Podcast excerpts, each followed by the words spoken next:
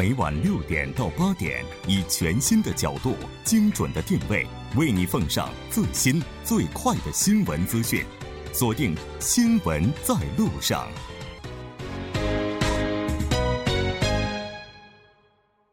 好了，欢迎回来，了解最新热点焦点，锁定调频 一零点三 新闻在路上。在今天的第四部节目开始之前，先为您带来一则公告。 T B S 创台二十八周年，新闻在路上将邀请您来到直播大厅，体验不同的节目效果。目前中国听众的名额呢是已经满了，那我们希望现在在收音机前的韩国听众朋友能够积极的参与进来。如果您的汉语可以和我们进行正常的沟通呢，就可以来到我们的直播大厅。详细的申请方法呢是，您可以将自己的姓名、性别、年龄、简单的自我介绍以及联系方式发送到 tbs efm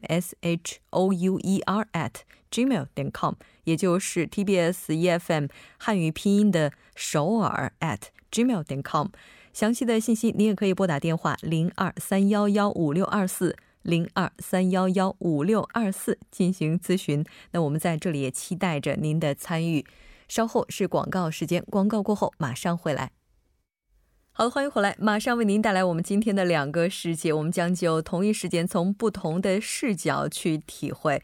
那我们了解到，这个韩国的教育部呢，也是在昨天公布了二零二二年高考制度修改案。不过呢，却在教育团体之间出现了不同的声音。一方呢表示说，真正需要的焦点没有被提及，而是把不重要的事情放在了里面。另外一方呢又说，如果考虑剩下来的时间，目前的方案是最为合理的。那咱们今天就请到了时事评论家徐明季老师，一起来讨论一下目前的这个高考改革案。徐老师，你好。哎。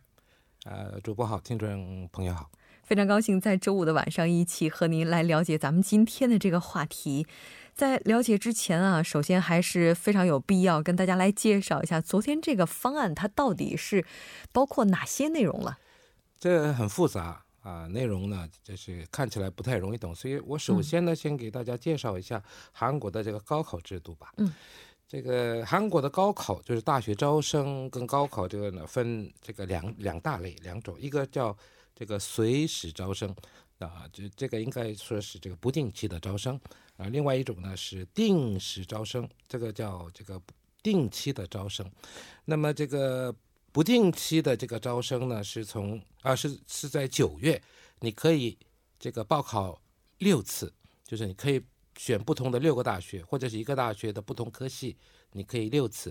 啊、呃。然后刚才说的那个说定期的这种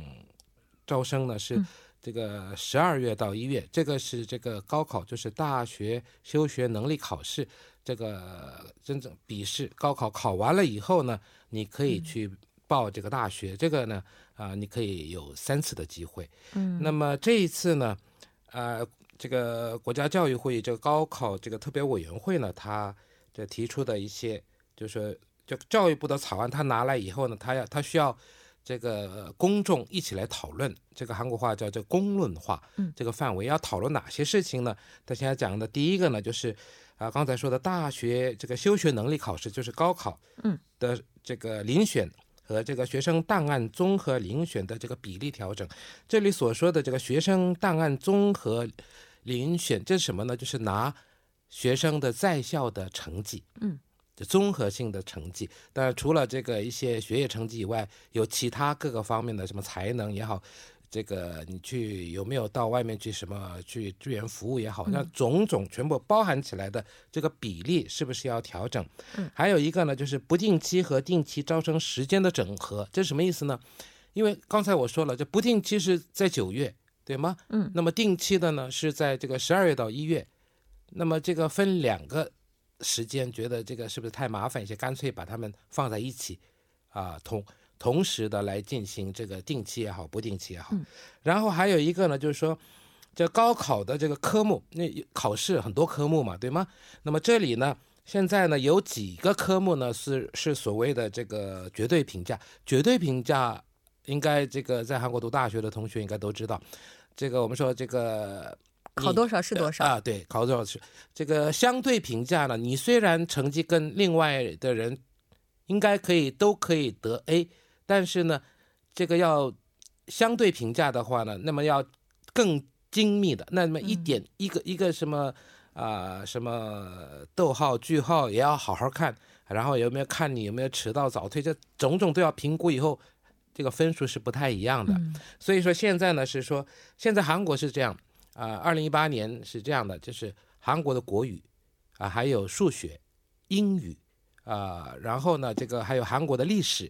另外还有一个所谓的这个探索的领域，这个是有包括什么社会啊、科学啊、什么职业等等，这些是绝对评价，其他呢都是相对评价。那么现在意思就是说，要不要把这个全部变成所谓的这个绝对评价啊？现在在讨论这个。然后呢，这个除了这个以外，还有一些就是说，要不要废除这个不定期考试的这个最低学历标准？这什么意思呢？最低学历标准是什么？刚才说这个，我说这不定期的话呢，定期只要考高考，嗯，就可以了，一考定终身的那种感觉。对对对对，一考多少分你就拿这个分数去找学校嘛。嗯、但是不定期的呢，它主要看什么呢？它要看你的这个一些这个，比方说这个作文啊，就是我们所说的 essay 的那个考试。对对对，作文特招，这个这个、韩国话叫论述嘛。嗯、然后呢，要看你这个刚才说的学生档案，就学校的。成绩生活记录簿啊，生活记录簿那种的。还有呢，就是你如果是比方说什么音乐体育这一方面的话呢，要看你的这个所谓的这个获奖情况什么的技能，比方说你你是什么弹琴的，那你弹弹看、嗯、看你这个、啊、到几级了啊，呃看你这个你水平够不够嘛、哦、对吧，这个是一个。然后呢还有一个就是说所谓的这个最低学历标准，这什么意思啊、嗯，这就你要到大学来读书的话，你要够资格到大学来读，对吧？你不能说你只是球打得好，嗯，其他功课你都不行，那么你这个到大学来读书觉得不太合理，也不太公平。所以说有些学校，这个是现在有些学校实行，有些学校不实行、嗯、这什么呢？你还要去考那个就是高考，嗯啊，定期的去考试，就是考了以后正规高考啊，然后有个最低的，就我们学校，就每个学校不一样，嗯，所以我们学校说你至少要拿三百分、嗯，你至少拿两百五十分，你过了这个，你才能进到这个学校来读书，不然的话，就你不能读大学了，嗯啊，有有这些规定在里面。最低分数线啊，对对对，最低分数线。还有呢，就是要看这个学生档案遴选的公平性，就是你这个到底怎么样才公平？嗯、因为很多学校啊。因为有的学校我们说这高材生云集，那么这样的话呢，他们相对比起来的话，分等级会往下走，对吗？那么有些学校呢，就是不是那么高材生多的学校的话呢，你本来不是那么好，但是你这个级别放的啊，有一级、二级、三级、四级这样分嘛，所以这个样怎么样才能公平？啊，就是说它这个标准可能是不那么透明的。对对对，也有可能这样。所以这些还有一个就是现在。韩国的高考啊，大部分都是 E B S 这个教育电台，它有那边有一些书籍，或者在那边啊、呃、教育台上面有一些这个讲课的这些，啊、就高考解析那种、啊、类似的。可是呢，这里呢跟高考一般都是百分之七十在联动，嗯，就说那边你学的大概百分之七十在高考里面反映出来。那么现在呢，这个是不是要调整？现在讲这个，但是现在呢，所决定公论化的呢，就前面三个，就是高考遴选和学生档案综合遴选这个比例的调整，还有一个就是不定期和定期招生时间的整合，还有一个就是高考所有科目啊、呃、绝对评价的转换，这三大类，这三种呢是目前啊在在争议的一些对象。嗯、是、嗯，因为目前韩国这个高考，就像刚才老师提到的，它是分为一般普招，就是普通的高考招生，还有就是特招，这个的属于提前批，就是随时的，就是不定期的。嗯，而且它一般会在这种普通高考之前会进行。对，嗯，九月份，刚才您提到，对对对，其实可能有一些学校会更早一些，也是有可能的。而它每个学校这个招生的时间也不太一样啊，不太一样，可大部分集中在嗯这里、嗯、这里是。那咱们刚才也说了哈，它这个有这么多的一个点可能会出现变动。那具体的话，接下来这个推进程序是怎么样的呢？就是因为啊，今年四五月呢，已经征集了这个很多人的就所谓的就国民的意见，嗯，然后呢，这样五月呃三十一号就是昨天不是公布了吗？就是公论化的范围要把哪些大家进行讨论嘛。那么之后呢，这边主要是讲这个选拔的比例，刚才说的哈，还有一个这个高考评价的方法，就是刚。这也是我说的、嗯、就是说是不是要把它转变成什么绝对评价等等、嗯、然后呢这个六月呢那么就选好了以后呢就呃七月到七月呢就进行讨论了，嗯，公众进行讨论，那么八月呢那就最终的要决定以后呢这个八月初要正式公布啊、呃、这个所谓的这个这个修改案了。是，那大家都说这次改没改到点儿上，那他们觉得应该把哪些问题放在优先位置呢？哎，这个有这个两两个部分，有赞成有反对的。有些人说啊，这个最重要的一些就是有关这个所谓的这个我们说这高考制度全盘你没有好好弄清楚，就弄些那个比例你调整百分之十百分之二十，这个没什么意义啊，所以说你要把这些要弄好。但是呢另一方面，尤其是韩国教员团体总联合会，他说这三种就已经够麻烦了，里面内容细节特别多，你要在八月初以前要提出方案的话，那你就已经够了啊，不用再长了。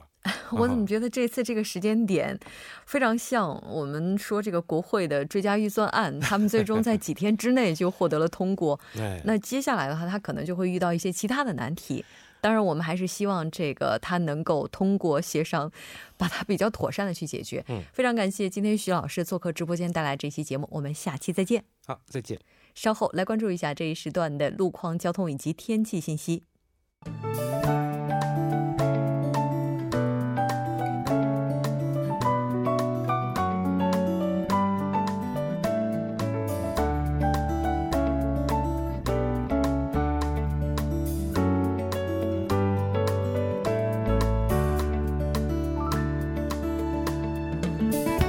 晚间的七点四十二分，这里依然是由楚源为大家带来的道路和天气信息。让我们继续来关注一下最新的路况信息。在江边北路九里方向，嘉阳大桥至杨花大桥、西江大桥至东湖大桥、圣水大桥至永东大桥、蚕市铁桥至千湖大桥的路段，由于晚高峰的关系，道路拥堵。相反方向，汉南大桥至成山大桥的路段，由于车流的增加，拥堵情况也是较为严重。接下来是在彭塘水西路青潭大桥至彭塘方向水西小学附近的三车道上面，之前发生的交通追尾事故已经得到了及时的处理，不过受事故余波的影响，堵车的路段一直延续到青潭大桥的位置。下面让我们来关注一下天气情况。首尔未来二十四小时的天气是这样的：今天晚间至明天凌晨晴，最低气温十八度；明天白天局部多云，最高气温二十九度。好的，以上就是今天这一时段的道路和天气信息，我们下周再见。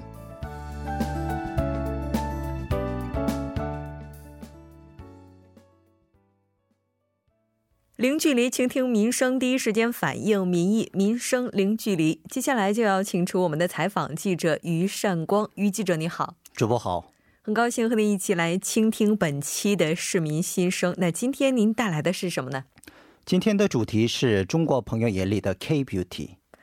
其实应该说韩妆或者说 K-Beauty 这个整个产业哈、啊，在中国的影响力到今天已经是走过了很长一段时间了，为什么会在今天选择这个主题呢？呃，韩妆在海外出口方面的业绩呢不断的刷新。呃，据韩国进出口银行的数据显示，二零一二年以来啊、呃，韩国化妆品行业在国内的增长率一直停留在 百分之三，呃，与此相比，其出口增长率为惊人的 百分之四十四。 二零一五年 二点二万亿韩元的出口总额到二零一六年之后呢飙升至、呃、四点八万亿韩元，短短一年的时间翻了一倍。当然呃，这里也有过利空的因素，萨德问题引发的禁韩令给该行业造成一个很痛很痛的冲击。呃，但去年化妆品行业的总出口额仍然可达到六万亿韩元。毋庸置疑，中国就是目前韩国化妆品产业的最大市场之一，所以我很想了解一下中国朋友们眼里的 K-Beauty 是什么样的形象。嗯，是的，其实印象当中，在此前两国关系降至低谷的时候，整个韩妆产业它的出口额在其他产业当中也是算佼佼者了，也就是说全行业不振的时候，它也是一枝独秀的一个情况、嗯、那咱们接下来就跟随于记者的采访录音来了解一下市民朋友的声音。我今年二十四岁，现在在韩国读大学。韩国的化妆品相对来说跟美国这些国外的化妆品来比较的话，对亚洲人的脸色皮肤色是最合适的。后价格也不是那么太高。越来越多的代购在韩国代购化妆品带回中国去卖，因为比大品牌价格上也是相对来说低一些，但是质量是跟他们差不了多少，所以中国人喜欢韩国化妆品。啊、uh, ，你好，我来自中国，现在今年二十四岁。啊、uh, ，我大部分那个化妆品都使用韩国的。那个效果也挺好，然后他们包装的也很漂亮，所以经常使用韩国的产品。最大的影响，我想应该是那个关于韩流的影响。然后，嗯，现在中国有很多韩国产品，人们用用过以后觉得效果都不错，然后广告那些也是宣传的很好的，所以我觉得他们都很喜欢韩国的产品。我觉得应该还会持持续下去吧，大概五六年、十年以内，我觉得韩妆还是会受到那个中国人的喜欢的。我是一名在啊、呃、韩国的中国留学生啊，我觉得韩国的化妆品性价比比较高啊啊，周围的朋友对韩国的化妆品也也挺关心的啊，也比较喜欢啊，买的也比较多啊。回国的时候经常会有朋友就是拜托啊，带韩国化妆品回去啊啊、呃，原因我觉得还是就是大家还是觉得韩国的化妆品，嗯、呃，一个是性价比比较高，另外一个是还是受到韩流的影响吧。啊，看韩剧啊啊，觉得韩画出来的效果也比较好，所以就是想利用一些比较相同的化妆品啊，也画出同样的效果吧，有这种期待吧。其实应该说，刚才这些市民朋友也都提到了韩妆为什么会这么受到中国朋友的青睐。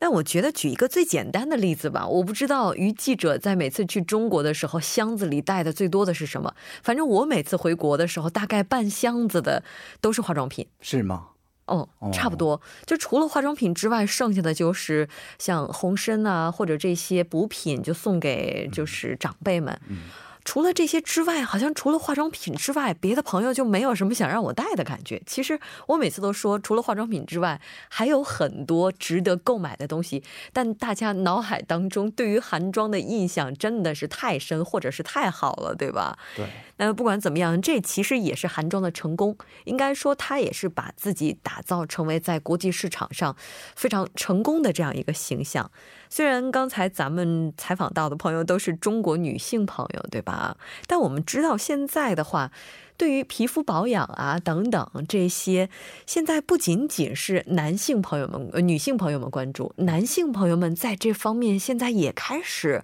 越来越多的花心思了。对，我最近嗯经常看到小鲜肉这个词，好像跟韩国的“꼼미남”一个范畴的意思吧。对对对，被称为九五后的中国年轻男性越来越重视打扮自己。啊、呃，他们在化妆品业内的影响力也不断的增大。据统计呢，到二零一九年为止，中国男性化妆品市场的增长率将达到百分之十三点五，远远超过国际平均值百分之五点八。另外，原本认为专属于女性的彩妆系列产品呢，在这些小鲜肉的之间也越来越受到追捧。据统计显示，呃，九五后男性的 百分之十八点九 都在使用 B B 霜。不过，呃，中国最大引搜索引擎百度的数据显示，这些男性搜索呃最多的关键词应该是呃仍然是面膜。嗯、呃，面膜，面膜。我以为是防晒霜，因为之前的话，在和男性朋友如果讨论化妆品，特别是彩妆，像散粉之类的话，那么对方一般可能会是艺人的身份。但是现在的话，有越来越多就普通的，就是非艺人男性，就是正常的职场人士，也会跟女性就讨论说防晒霜哪款比较好，或者说基础护肤品哪一款的补水性比较好。我觉得这可能就是一个变化了，对吧？那但是不管怎么样，就是男性朋友开始关注这方面，应该说也是这个市场现在开始慢慢发展的一种表现了。最近随着韩国以及中国两国关系的回暖哈，除了像代购之外，现在各种展览会也是开始纷纷举办了。比如说，我们就了解到说，最近在京畿道就和上海的虹桥联手办了一个韩国的美妆博览会。对，据悉呢，在经济道的主导之下，韩国国内六十七家中间化妆品公司参加本次博览会，参观人数达到二十一万的本次博览会中，呃，这些企业敲打开啊一千两百六十八万美元的出口之门。嗯，哇，这个规模还是相当可观的。那应该说整个 K-Beauty 美妆它在全球市场上的表现也是非常优秀的，而这个表现的话可能不仅仅是一两家企业他们一直在推动，可能和整个韩国产业包括政府之间的支持都是分不开的。对，这这产业的发展分不开这个国家政府的支持。对，没错、嗯、那包括像这个政府有没有哪一些支援，就是说可以跟大家来介绍一下的。嗯，最近韩国化学融合实验研究院简称 K T R、呃、这个单单位呢，以东南亚最大规模的网购企业为对象，主办了一场国际研讨会，本月九号圆满结束的。本次研讨会的主题是韩妆企业亚太地区的进军战略。该研讨会针对亚太地区日益复杂化的化妆品行业管制和有关国家的最新动态交换了意见。 K T R 为中小化妆品企业提供获得海外规格认证所时所需要的费用。呃，不仅如此，以加强国内化妆品产业竞争力的提升为目的，呃，提供包括临临床实验、新原料研发、海外通关在内的一站式服务。嗯，也就是说，现在政府的这个扶助也开始变得更加系统化、多元化了。对，像之前的话，可能会在关税啊，或者是等等其他这些经济方面给予援助。现在包括连这个政策就已经开始具有连贯性了。那其实我知道于记者之前也是在美妆行业就曾经工作过一段时间，也是从业人员。就是在您工作的这段时间，就是对韩妆的出口就。用您当时业内眼光来看的话，您觉得优势是什么呢？优势应该是呃韩国的包括韩剧在内的软实力吧。哦，很多呃中国消费者之所以喜欢韩国的产品，是因为他们看到了很多韩剧里面的明星长得很漂亮，然后想用跟他们一样的产品，这样这种的心理在里面起作用。啊，哎，所以说才有很多的化妆品公司会在一些电视剧开拍的时候给很多的赞助，对，包括女主的化妆台。对对对对，你说的太对了。对，因为每次韩剧的话，这个女主的化妆台哈、啊，最后都会被人肉搜索的感觉，就哪一款是什么牌子的，哪一个单品等等，都会被扒得干干净净的。这可能也是韩流的影响力吧。当然，我们也希望借着韩流的这股热风 ，K Beauty 能够散到更远的地方，当然也希望这个它也能够独立于韩流之外，就是成为它自己的一个非常独特的文化现象。非常感谢今天于记者做客节目，给我们带来这一期的民生零距离，我们下期再见。再见。新闻中有你有我，我们一直在路上，您的参与我们的动力。我们的节目，您可以通过手机短信的方式发送短信至井号一零一三，每条短信会收取五十韩元的通信费用。您也可以登录我们的官网三 w 点 tbs 点 seoul 点 kr 收听更多广播回放。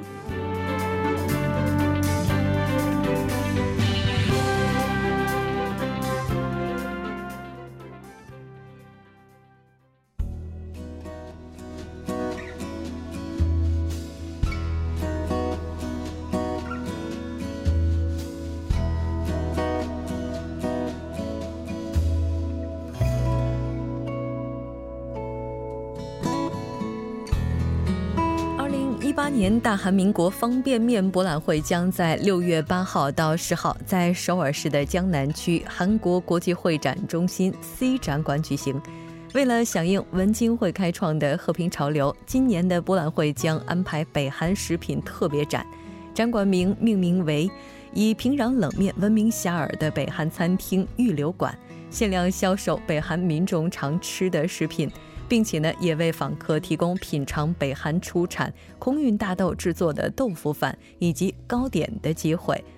随着南北韩关系转暖，政治互信的进程也在推动半岛经济的发展。我们今天在节目当中也提到了，南北韩呢也是于今天举行了高级别会谈。除了今天的会谈日程之外，也敲定了将在十四号于板门店北韩统一阁举行的将军旗的军事会谈。南北体育会谈也将在十八号的时候在和平之家举行，离散家属呢也将在二十二号按照计划于北韩的金刚山举行。那当然，除了刚才我们提到的这些交流之外，人们喜闻乐见的民间交流目前也是开始越来越活跃，未来也希望能够通过更多的交流拉近南北之间的距离，增强情感纽带。好的，今天的节目到这里就结束了。节目组制作人范秀敏，作家金勇隐月，感谢您的收听，我们下周同一时间依然陪您在路上。我是木真。